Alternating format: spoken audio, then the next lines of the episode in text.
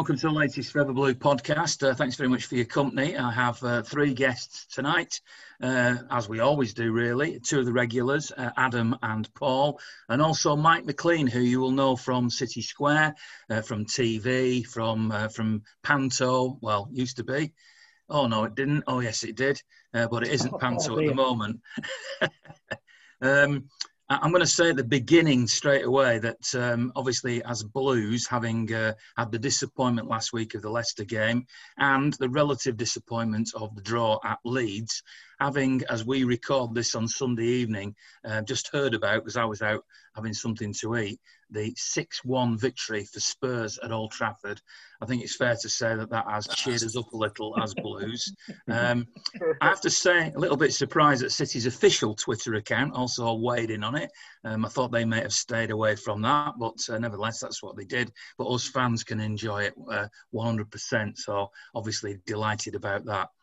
Uh, I want to say, of course, at this stage, a big thank you to Charles Louis uh, Mortgage Advisors, who are the sponsors of this podcast. And let me just explain a little bit about them. Um, they advise people on development finance, mortgage advice, and they're estate agents as well. Starting out life as a simple mortgage company offering buy to let, first time buyer, and moving home mortgages, Charles Louis provides support for the whole property transaction process, including an independent estate agent and an expert commercial finance team. Now, if you go to their website, charleslouis.co.uk, there's a phone number on there. They're based in Ramsbottom near Bury. Uh, they're run by a guy called Dave, who's a big City fan. So go on there and tell them that you've heard about them from Forever Blue podcast. They'll be delighted, I'm sure, to hear that, and they will give you whatever advice they can. I'll mention their website again a little later on. But uh, as this is a Manchester City podcast, a weekly podcast, let's get straight into it. Um, Leeds was, of course, the most recent performance by City. Let's start by our special guest tonight, Mike. Um, what did you make of the performance at Elland Road then? I didn't think it was the best. Um, I thought Dias coming in played outstanding. I thought he was good. Uh, I thought Ederson was fantastic. Sterling's decision making is is there to be questioned, isn't it? I mean, we could have gone away with three points had he just put that ball in the back of the net if I'm really honest, Ian, there's something just not clicking at City, and I don't know what it is. You know, I know we're without two strikers, but even you know um, when we had Jesus play, there's just just something not. I don't know whether you know. I read a lot about Pep. I've read a, a lot of books about Pep, and he does burn out after. He always stays about three years, doesn't he? And is he burning out? Is he coming to the end? It, you know, Arteta gone. Was that a big thing for us? You know, all these in the mix, just something's just not clicking. We're missing leaders, definitely, without a shadow of a doubt. We're missing, we're missing a Vinny. That's what we're missing. I think the Pep story is is really one that can't, won't go away until he signs a new contract. I mean, obviously we know he lost his mum, which was which must have been terrible for him, particularly in the circumstances we're in at the moment with uh, travel not being so easy. Um, and I know it might be a little bit easier for somebody like him. Maybe there's a private jet, maybe because the, the he's involved in the football bubble. There are exceptions, but it can't be easy for him as a coach to be based in Manchester, so far away from his family in these situations.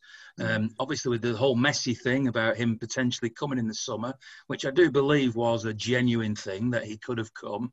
Uh, had it not been for the the expense of that, I think he would have arrived, and I think he would have arrived because of his relationship with Pep. And at one stage, I was under the impression, from what I'd heard, that Pep had extended his contract, but now we're not hearing anything about that, and maybe that's yeah. because the Messi deal collapsed. So, do you think that you know is your vibe that something's not right behind the scenes because of that uncertainty around Pep? Yeah, I just think when you look at Pep in the press interviews, you know, the conferences and things like that, he's just not got that sparkle about him that he had a couple of years ago, you know. And I think that may rub off on on the players because you know. But having said that, they've just spent sixty five million on a cracking player, so would they have spent that money knowing that he's gone? And the other thing that I always always intrigues me is where's Pochettino? You don't hear much about him, do you? Now, where is he? Because let's face it, if I was the chairman of United, I would have signed him a long, long time ago. So where is he? What's he doing? And is he under contract? Is, is it a case of look, just on fire? There's a big job at you, for you at City. I'll be honest with you, I, I, I have no problems about him coming to City. I thought I think he's a great manager. But yeah, him being quiet and you don't see him, do you? You know what I mean? So who knows? It's funny you should mention that because uh, just before lockdown happened, the big story I was hearing behind the scenes was that Pochettino was going to replace Pep this summer, just gone. Uh, now, clearly, that hasn't happened, but we're in unprecedented times, so maybe that is why it hasn't happened. Or maybe the Messi thing complicated it when the possibility of him coming came came up as a you know yeah. as, as a thing. Yeah, well, could have.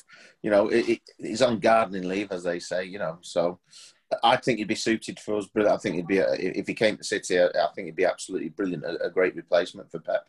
And I know for a fact, like you say, he does genuine Pep.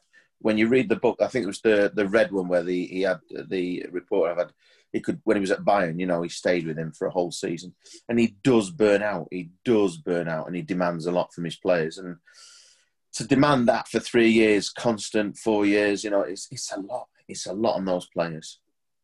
Fergie did it though, didn't he? He did, he did, uh, he did, and he ruled with an iron rod, didn't he? So you know, and, and he did really well with that.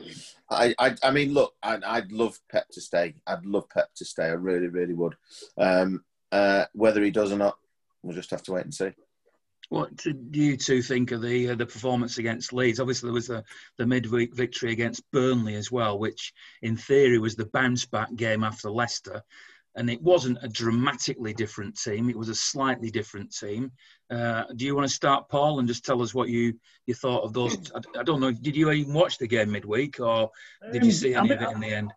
Yeah, I kind of watched the, the, the midweek one. It wasn't. Um, I didn't have much interest in it, if I'm being honest. It was kind of you know, like when Coronation Street's on and you're having your tea and you're kind of just looking up the telly every now and then. So um, it was kind of, I was kind of watching it with that, to be honest.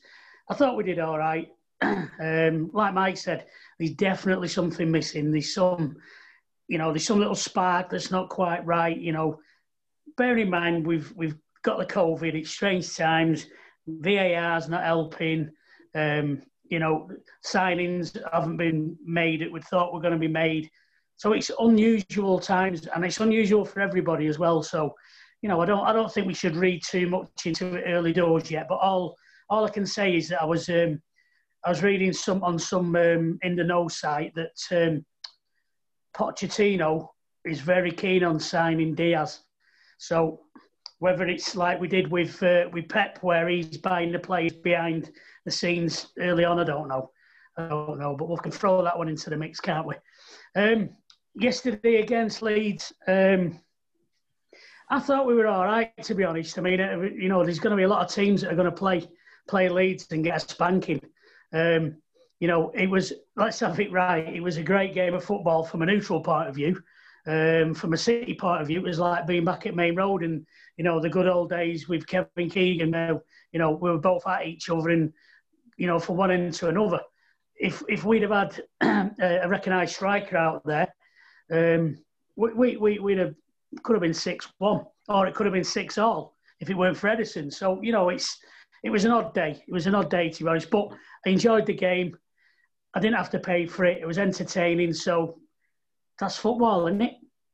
Ederson's an interesting one because he made two superb saves, no doubt about it. One low down with his hand, one in the top corner, but he also made a howler, let's face it, for, for the goal that they scored. And if a goalkeeper makes one mistake in a game and you end up, I mean, obviously, if you win 5 1, it doesn't matter. But if it's a tight game, that can be the difference between the two teams. So um, he's an interesting player to, to study. What did you make of it all, Adam?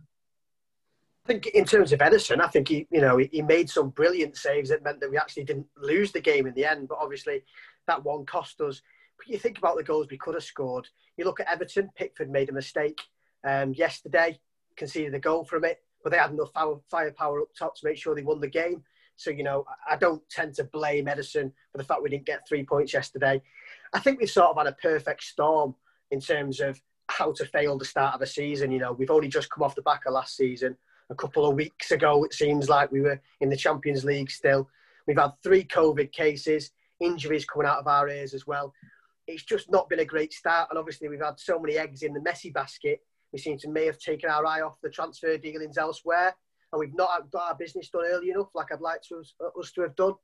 So I think we just really come into the start of the season unprepared. I was hoping we'd grind out results. We've just not been able to do that. And I think that's probably partly because we haven't got enough uh, firepower to, to allow us to get past those mistakes that we're going to uh, concede at the back.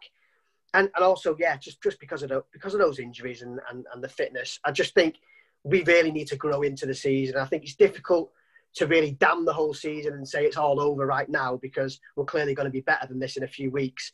But if we were to continue like we are, then we're going to be nowhere near keeping up with Liverpool, who I've heard are losing, even though, but they they still be brilliant this season. So yeah, we look far off the pace, and we need to improve, don't we? Obviously, the, the, the defeat by Leicester was was a real shocker. But then when you see today, I didn't watch the game, but when Leicester lose at home three 0 to West Ham, what do you read into that? I mean, I asked the question on Twitter before, and I've had a variety of answers which go, well, I'll, I'll read a couple out. That's probably the best thing to do. But it was certainly a, a, result that surprised me.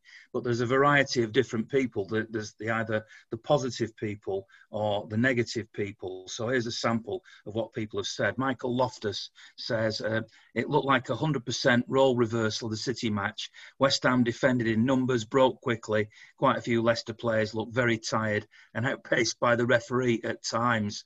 Um, another one from Michael Kay. Basically, West Ham did to Leicester what Leicester did to us a week ago. Nick Robin, uh, Nick, Nick Johnson, sorry, said they had to come out of their box. Simple as that.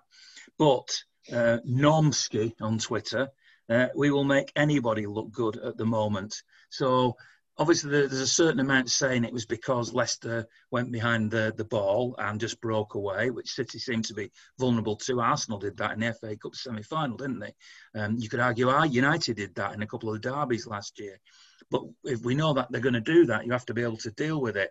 Um, and obviously the fact that some teams take a game against City as their biggest game of the season or their cup final. But when United were winning league after league for years, when Liverpool were winning league after league, they had to deal with that. So, do you, do you, does the fact that Leicester lost 3 0 in the next game make you think, hang on a minute, then maybe it's just us that's bad? Or do you just think, no, that's just that's just one of them things. Adam, you look as if you've burst into come in on this one. Yeah, so I, I am completely indoctrinated into the Pep Guardiola philosophy that says if we are good enough at the way that we play, we will beat anyone. Frankly, at the minute, we're not good enough at what we do best. You know, you're seeing in 17, 18 and the season after how good we were at what we did. We were the best at it. Now, we're not quite good enough at what we do.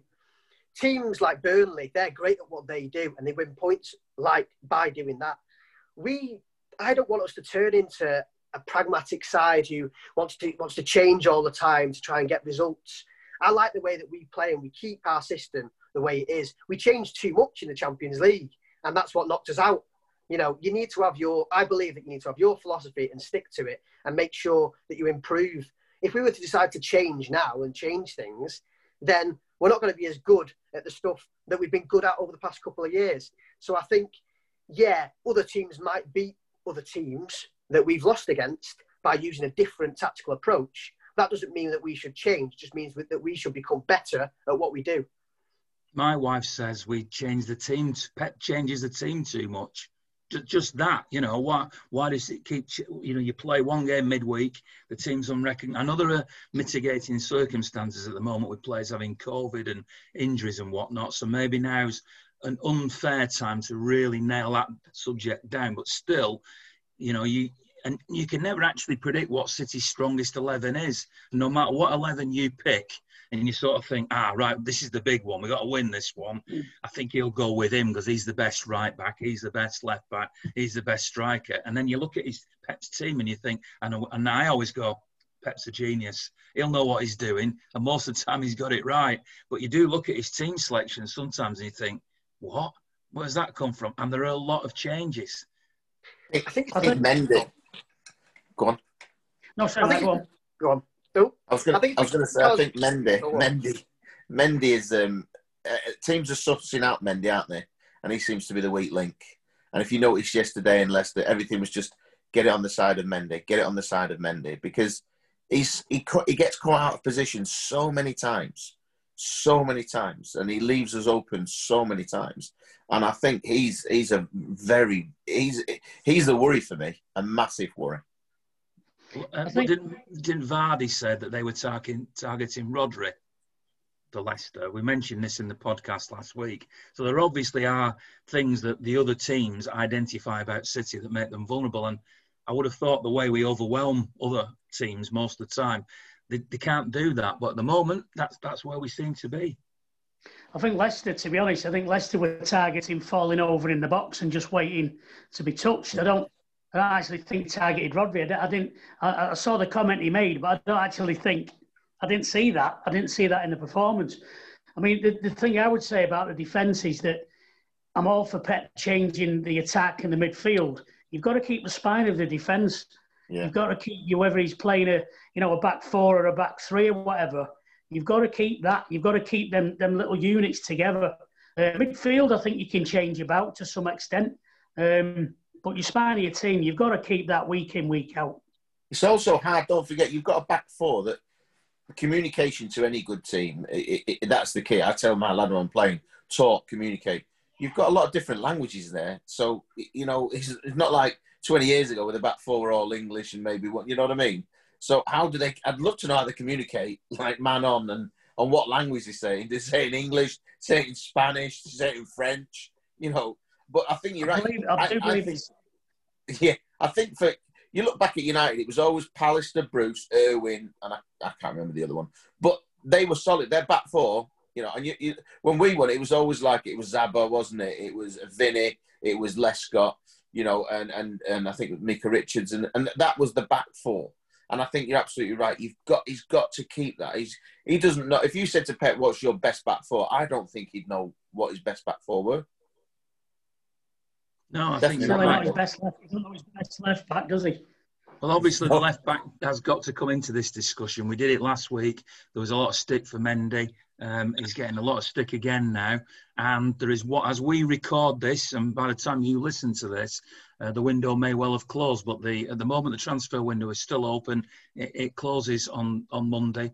Um, should City be out there buying a left back? And if they are, is there a danger that they could panic buy? I mean, they've been linked with a guy that United are after at the moment from Porto. They've been linked with the Dutch, with the Ajax left back. They've been linked with two or three of them now, and it, and it's just starting to feel as if there's a little bit of a panic. And I, I don't understand why it's taken so long to get to this point when it, it feels to me as if Benjamin Mendy is not the player either that he was, or in my opinion, uh, not the player that he could have been, but I never, I never expected him to be as good as, as Cancelo. Is it Cancelo played at left back, and I thought he did actually all right.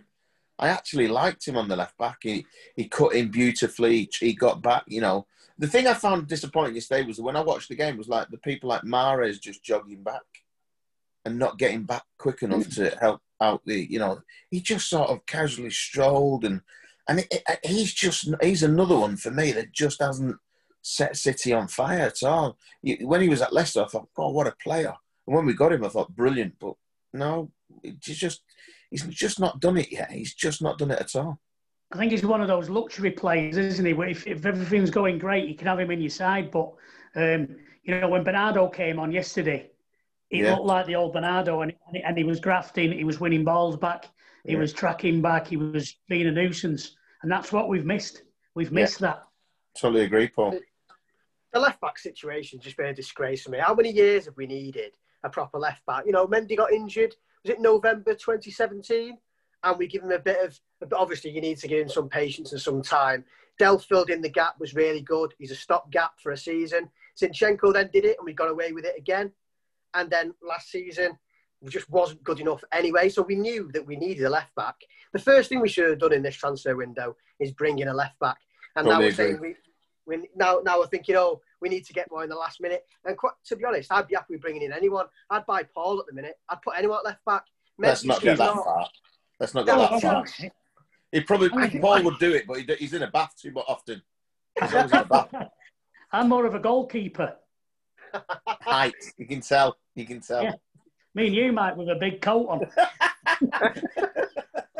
What about a striker? I mean, obviously, uh, the fear oh. was that if Aguero got injured uh, and Jesus got injured at the same time, that we'd be in trouble. And unfortunately, that's exactly what's happened.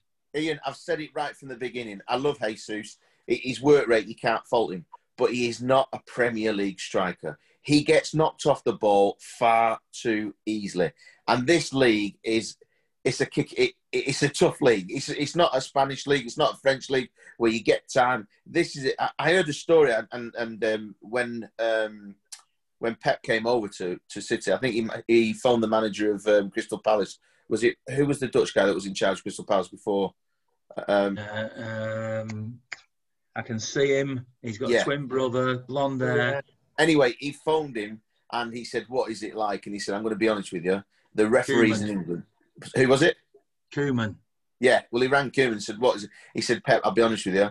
The referees give nothing, absolutely nothing here, and it's one of the most physical leagues." And Mark Bright told me this story, and he was absolutely spot on. And Mark Bright told me another story, which is when when they played Palace, apparently Pep absolutely loved, he raved about Zaha, absolutely. So what did Palace do? They gave him an extended four-year contract, and he's the sort of player you. I'd have Harry Kane, and I've said this and I've tweeted this before, and City fans, I'd have Harry Kane tomorrow. All day. All yeah, day long. Agreed. Can I, can I just say, Mike, that there's only Ian allowed to names drop. Oh, sorry. sorry. Sorry. I know, sorry, you, I, know, I know you're new to it, Mike, but uh, only Ian can, and we get a little bell ring when he does it. Apologies. I, I, can only apologise.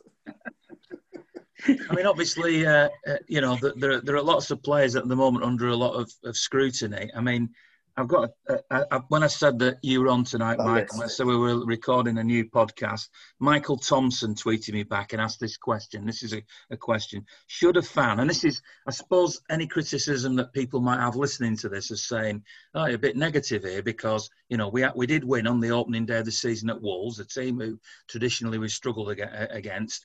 Uh, we've only lost one. We drew against a Leeds team who will give some teams a battering this season. Why is everybody so down? City are a great team, will come back. So that's that sort of one brand of fan. And they will say, You weren't there when we were rubbish, you, you know, you know, you're a new set of fans and all the rest of it.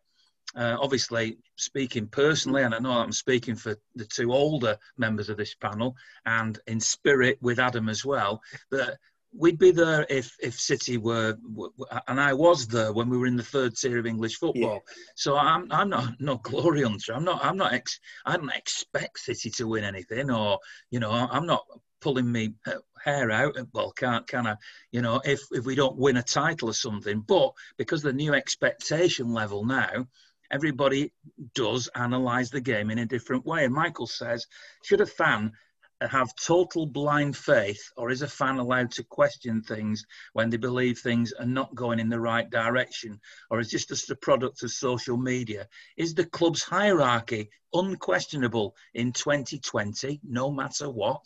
Well, surely the answer to that is no. You should I mean, be allowed I, to opinion. I, I've spent pretty much a today. Um, I, I saw that tweet, and I've spent a lot of today kind of and last night on social media, looking at looking at things and looking how people are behaving and reacting to stuff.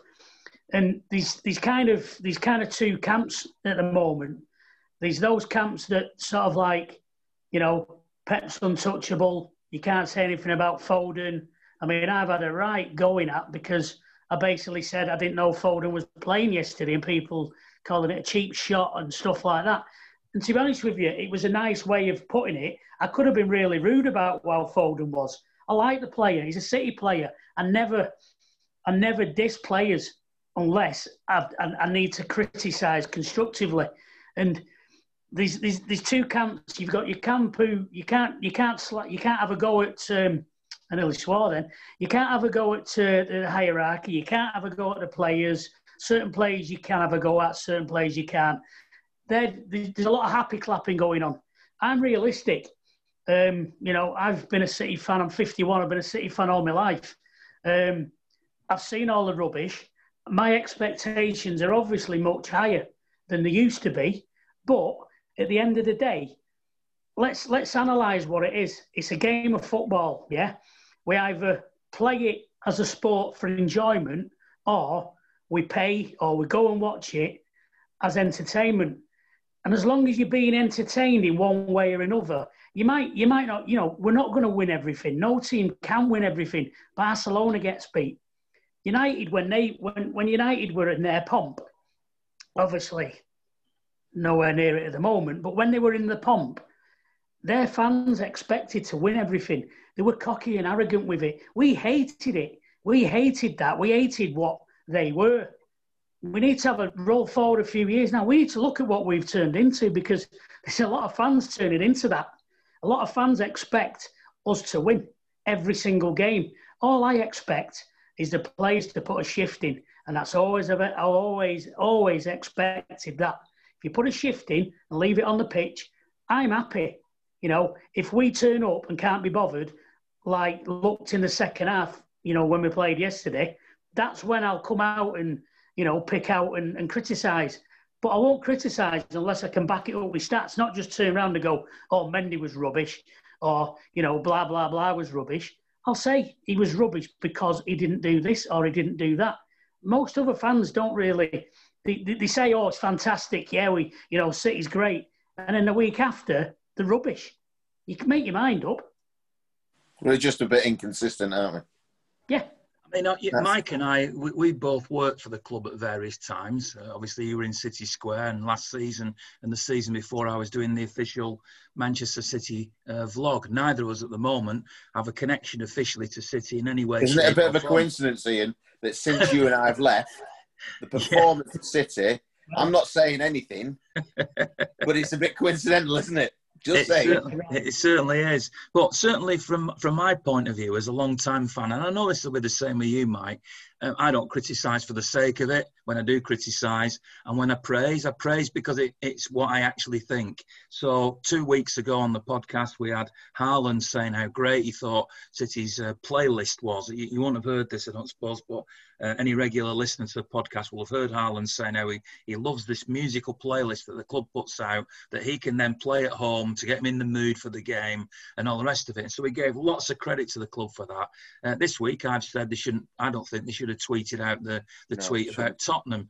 But you, you, you're just making observations because it's like in your family, you know, if, if you if you don't agree with something, if you do like something, if you don't, you, you, you say it, but you say it as a friend, as, as part of the family, not as a sniper or a. And certainly, I, I I've never gone along with the clickbait or sensationalism in anything that I do, but I do try to be honest and fair. Isn't that what you do, Mike? Yeah, I think Paul was right though. The expectations are listen. If we didn't have an opinion, we wouldn't be all here tonight discussing Man City, and that's all Twitter and social media is. Is opinion. Some people get carried away with it and go, oh, they you don't know. It's just opinions. It's just. I put a tweet out the other week about Liverpool. Isn't it funny that no Liverpool players ever get injured? God, did they bite? But it was just an opinion. It was just, you know, and that's what it is. We've just all got an opinions. And I think a little bit of frustration setting as well because of the Leeds result. We were just like, oh, come on. Especially after Wolves. After Wolves, I thought, hello, here we go. We're on. We're back on, you know. And I thought a great performance. I thought Stones was outstanding. I thought Aké played well. And all, I thought great. Then suddenly, Leicester, I'm thinking, oh, here we go. Then Leeds, forget about the Coca Cola Cup or whatever it's called now then Leeds, I thought, oh, here we go. So our expectations, like Paul said, they are high. We've got the best manager in the world. We've got some of the best players in the world. And we go to Leeds. No disrespect to Leeds whatsoever. But I personally think we should have gone there and we should have come away with three points. Without, with or without a strike, we've got enough in the tank there to put three, four goals past. For the first 20 minutes, we, Leeds couldn't even touch us. You know, if, it was unbelievable. And it's just the second half when we come back, we seem to let teams back into the game. And I don't know what that is. And that's the thing that I'm trying to figure out. Why do we suddenly let teams back into the game? And suddenly, as soon as we let teams back into the game, that was it then. It just opened up the whole game. We didn't, I think after, I think we went in at half time, we were, we were controlling the game, completely controlling the game. So why is it we can control it in the first half, yet in the second half, we let teams back in? So while we're swarming all over the opposition, then we're completely in control. It's when you take the foot off the pedal a little bit that Gary Neville, in his commentary, obviously I never used to hear the TV commentaries, but these days I've no choice. Gary Neville says the defending was like under nines at the back. Um, and, and that's how it felt to me as well. When the ball's lobbed over the top, There doesn't seem to be any, any organisation. And I love Pep as much as anybody. I want Pep to stay forever. I just think he's he's, he's such a, a good human being, apart from being a great coach as well. But he doesn't seem to coach defending at all, no. does he? He's a mid. If you read his book, he said he'd just have a team full of midfielders. You know, and that's what you know. But you look at Mancini when he was there; he was all about the defence. But don't you think we have got a team of midfielders? Yeah, um, yeah, completely. We've got a, we have got a team of midfielders because he wants Pep style. He wants he wants ball playing positions everywhere. The goalkeeper can play midfield. You know, all the defenders. First and foremost, for a defender in a Pep team, you've got to be able to pass a ball. If you can defend, it's a bonus. And I think that's why we've been struggling with the left back. You know, I think Gael Clichy was prop, the last proper left back we've ever had. Yeah, totally, totally agree. And I think it's like Adam said, we sh- why we've taken so long and, and not gone into the transfer market and bought two left backs. You know, two good, genuine left backs. And is it Chilwell that went to uh, Chelsea? I'd, I'd yeah. just bought him. I'd have bought him. Yeah, I'm, I'm confused why we didn't go out and buy Chilwell because he, he played really well yesterday. he, was, yeah. he was quality, wasn't he? I was thinking, oh my God, how haven't we bought him?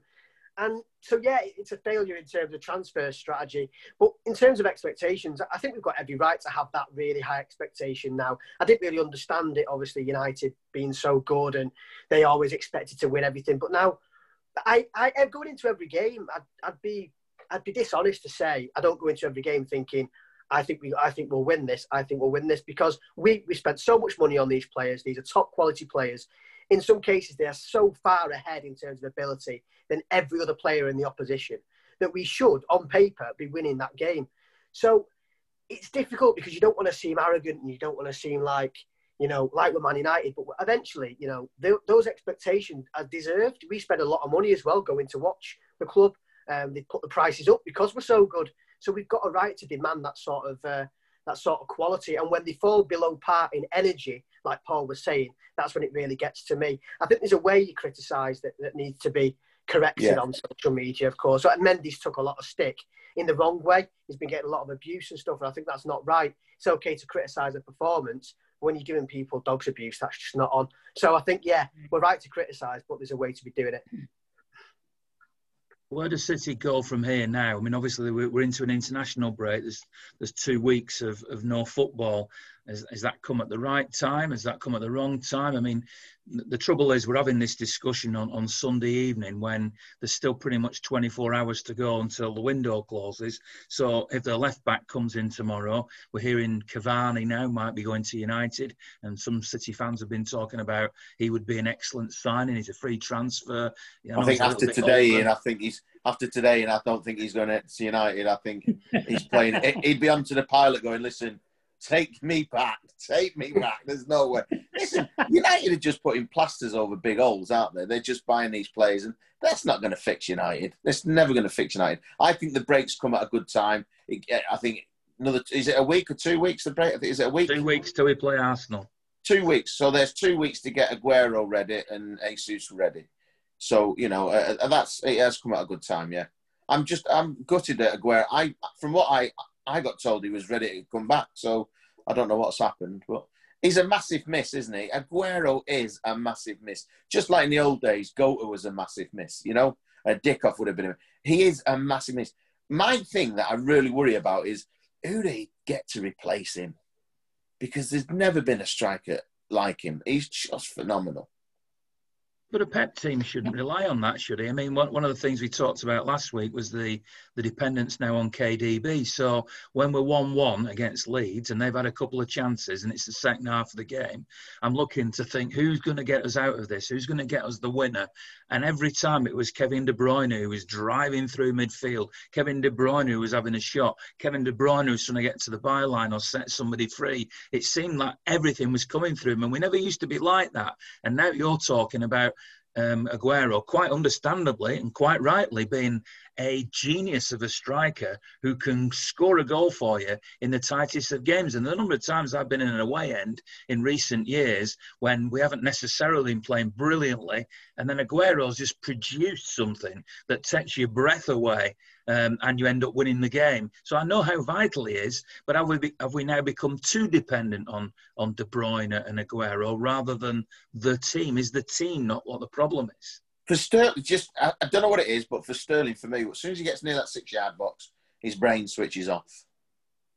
You know, he, he just switches. He, the decisions he makes at this level, at his ability, he should have had them in yesterday. He should have had that in yesterday. Instead of messing about and trying to, you just like, hit it. I'm not a footballer, but just hit the ball. Don't go in the back of the net. He's got the ability.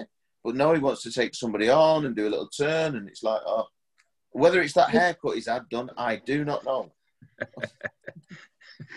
Three of us without any hair on this Mike, podcast. Hair, obviously. Pardon? Um, I, I, think, I think, I think Sterling. That's the problem. If he hasn't got time to think, he's brilliant. As yeah. soon as he's, I mean, I mean, how many one-on-ones with the keeper do you see him missing? Oh. He, he's two or three in a game sometimes. Yeah. You know, so if he's got no time to think, he's brilliant. Mm. Yeah. Are you confident? Go on, Adam.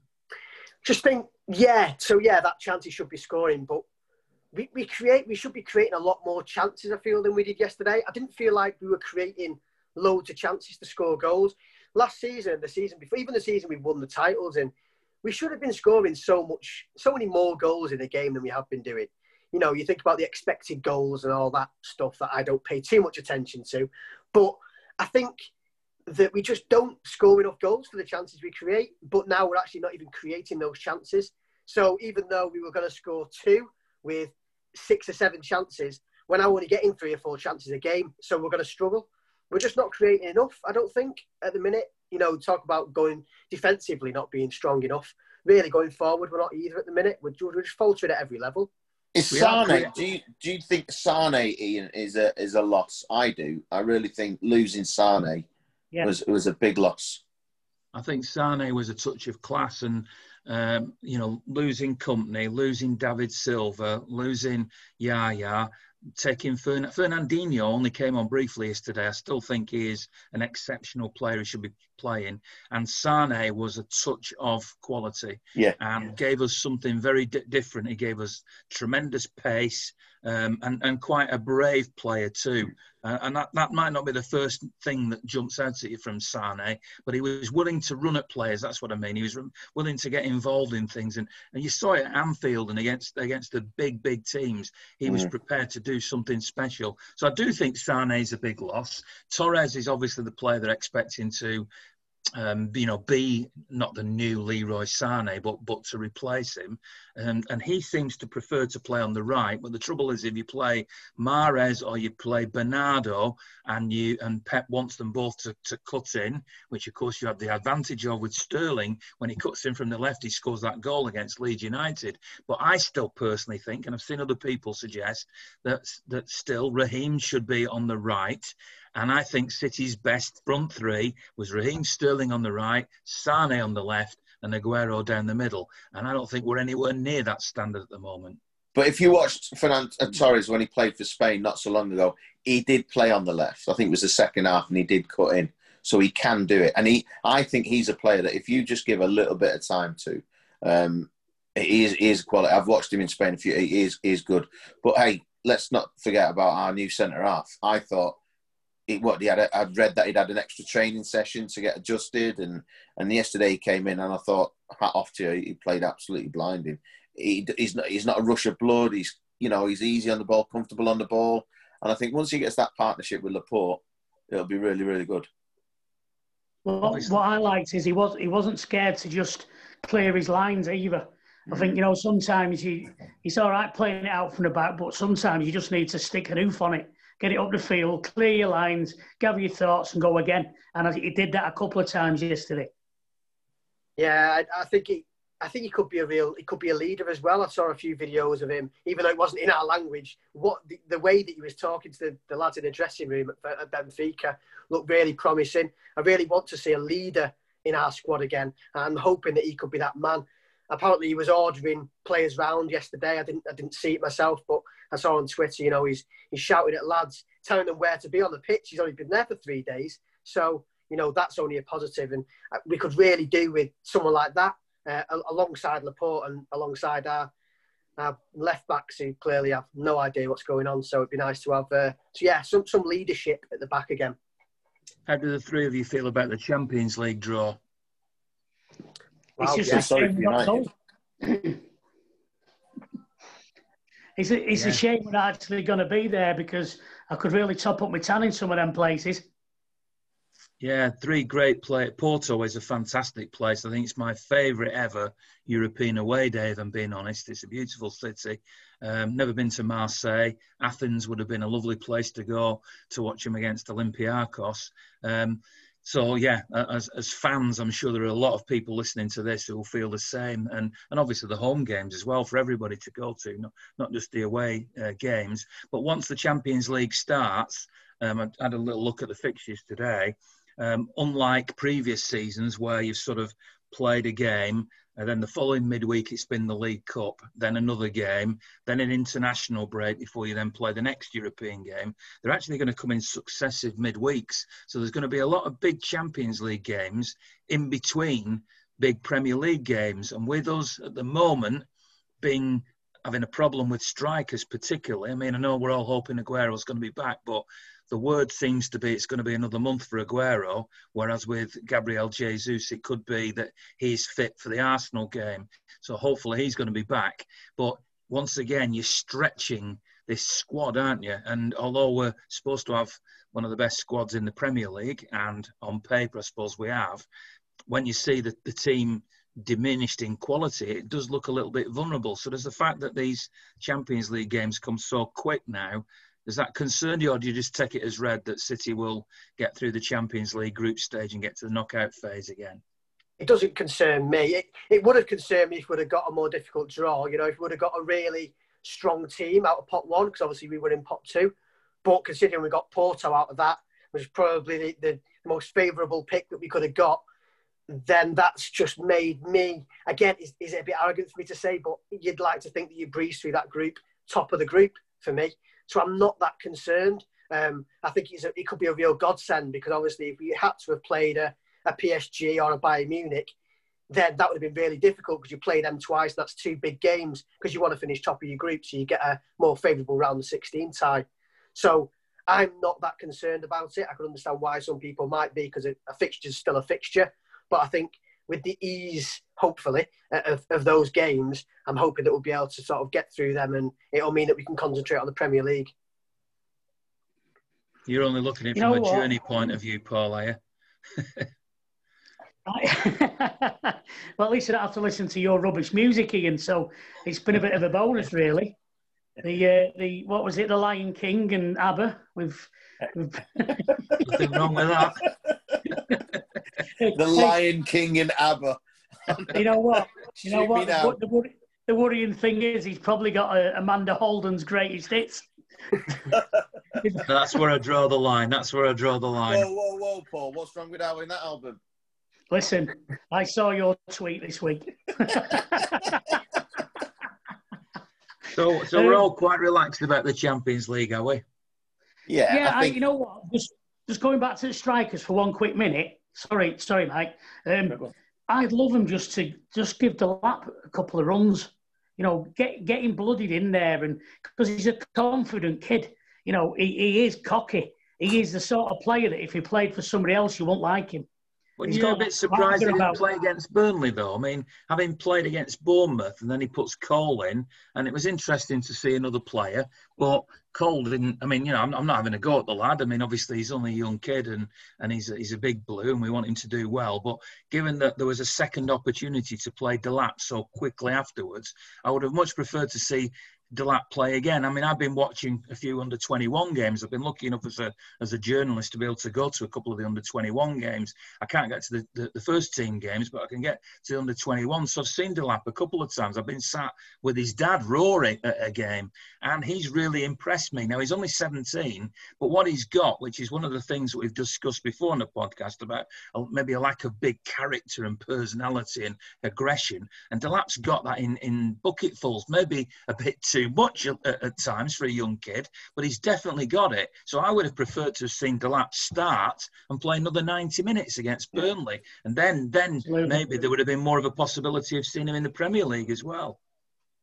Yeah, no, I, I listen. I, am completely with you on that.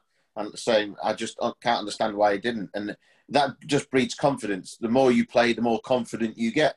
So once he's played, if I was Delap and I played against Bournemouth, I'm thinking, oh, I've had a great game, and then suddenly I'm on the bench, and be like, what have I done wrong? You know, you just keep feeding that, keep get him out there, keep playing him again and again and again, and especially like you say, we've got no strikers. What have we got to lose? Just get him on, get him on. He's a yeah, he, he, and he, he's a big lad. We haven't got that. He's he's a recognised striker. That's what he does day in day out at training. That's his position. You know, you don't why why convert somebody that isn't their position? He is a recognised striker. That's his bread and butter. Let him have a go at it. Now, next week on the podcast, because we'll be halfway through an international break, I'm, I'm going to open up the discussion a lot more about the direction that, that football is going in at the moment. And I'm not just talking about behind closed doors, because that's something that arguably is, is not controllable because of, of this virus. But VAR is still a, a huge topic that people are really getting upset about. When I've asked people on social media about you know, how do you feel about football at the moment? When I, whilst I've been expecting them to come back at me and say, you know, without the, the with the artificial crowd noise or watching it behind closed doors, not been able to attend, you know, yes, I've fallen out with the game or I've I'm not as, as involved as I once was, but still VAR um, comes up with, you know, a, a big part of it. So although we're going to talk about this in a lot more depth next week, um, I just wonder what you three think about football going when we come out of this let's try and throw ourselves forward to some time when we can all go back etc uh, mike uh, i'd be interested to, to hear what you think on this as well you know, when the day, there might not be a one day when everybody says, that's it now, this is over. It doesn't look as if it's going to happen like that.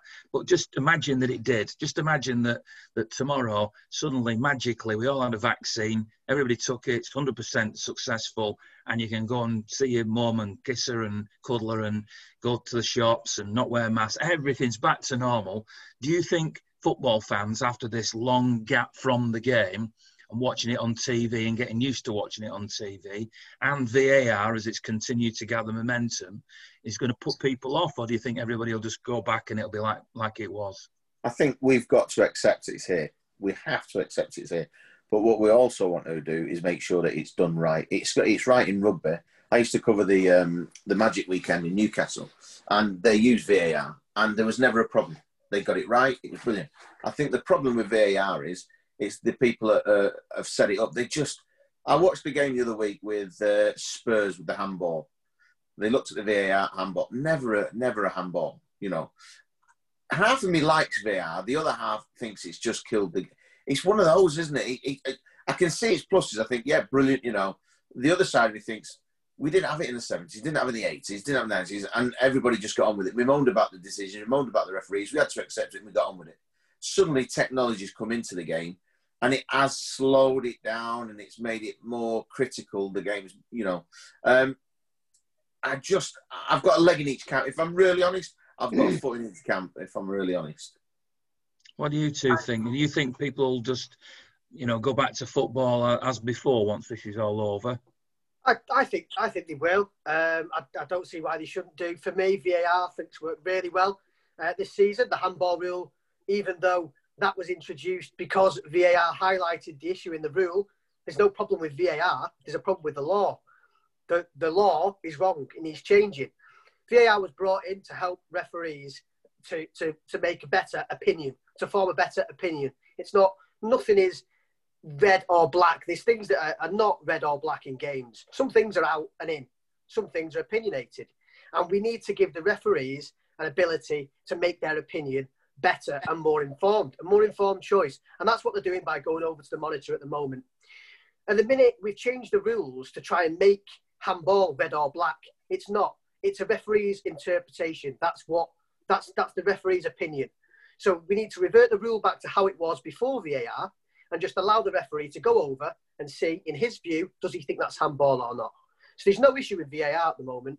It's an issue with the laws of the game that we, we've tried to we try to make things too too black or white when some things just simply aren't. But VAR doesn't. Not not everything needs to be black and white for VAR to work. It just needs to provide an opportunity for the referee to make a decision. And that's what has been happening so far this season, bar the handball rule.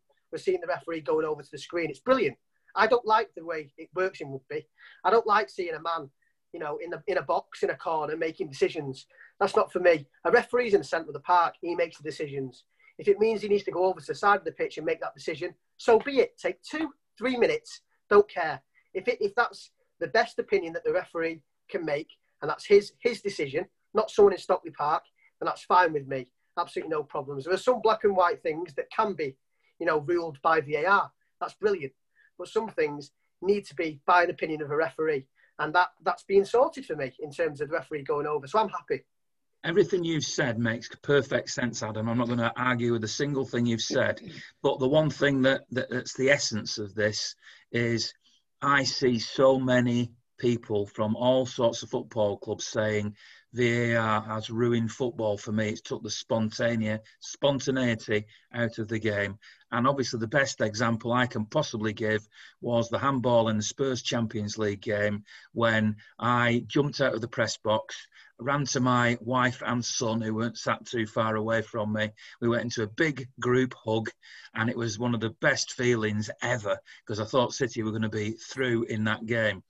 And it wasn't until we'd done the big group hug and I'd gone back to my seat in the press box that then VAR came up on the screen and sucked all the energy out of the stadium. Now, whatever the rights and wrongs are of the decision, and that's not the debate I want to get into it at this moment, it isn't whether that decision was right or wrong. It's not. It's not even purely about the speed of the decision, but the mere fact that in the old days, this is how it was, whether it was right or wrong. The referee made an instant decision. The crowd had an instant decision to know that that had been made. So we would have known that wasn't a goal right from the moment that the linesman put his flag up or, or the referee went, no, straight away. And all that wouldn't have happened. And that is the message I'm getting strongly from fans is that's what's driving them crazy about VAR. Not the wrongs and rights, not the minutiae, but yeah. just sucking the emotion out of the game. I think it brings more emotion personally. I felt on top of the world when that Tottenham goal went in, and then I came crashing down two minutes later. I don't think I've ever had such a roller coaster of emotions. So actually, emotionally, I think I've had more emotion with VAR than I've had without it, personally. So I think entertainment-wise, it's right up there. Sometimes it goes for you, sometimes it doesn't. That's just the Adam, way football is. It's emotional. Adam, can I just say this? How old are you? Oh, don't give me the age thing. I'm 22. Go on. No, no, no. I'm just it's not. It's not that. When you get to our age, mate, you don't need ups and downs in your life like that. you, know, you know, you know, you know, when you jump in a swimming pool and it, it, you can have an heart attack. That's what it's a similar effect to us. When that Tottenham one with Ian, with, with that Ian uh, was just saying about the Tottenham, me and my mate Jonah dived forward about three rows. We, we, are right next to the away fans in the uh, on the uh, on, on, the right hand side. Ederson um, came over. we he? dived. Three, yep, we dived yeah, three rows forward. There, yeah. There was a big pylon. Yeah, there was a big pylon. There's about eight people on top of us. We were giving it the big large to the Tottenham fans. They all got up and walked off. Then all of a sudden, we're on the floor, getting up off the floor, couldn't breathe and Tottenham fans were stood laughing at us because the decision had gone against us. That would not have happened without VAR. Now, no, it wouldn't. but that's that's okay. but it's not. It's not okay at my age. I can't. I can't cope with that.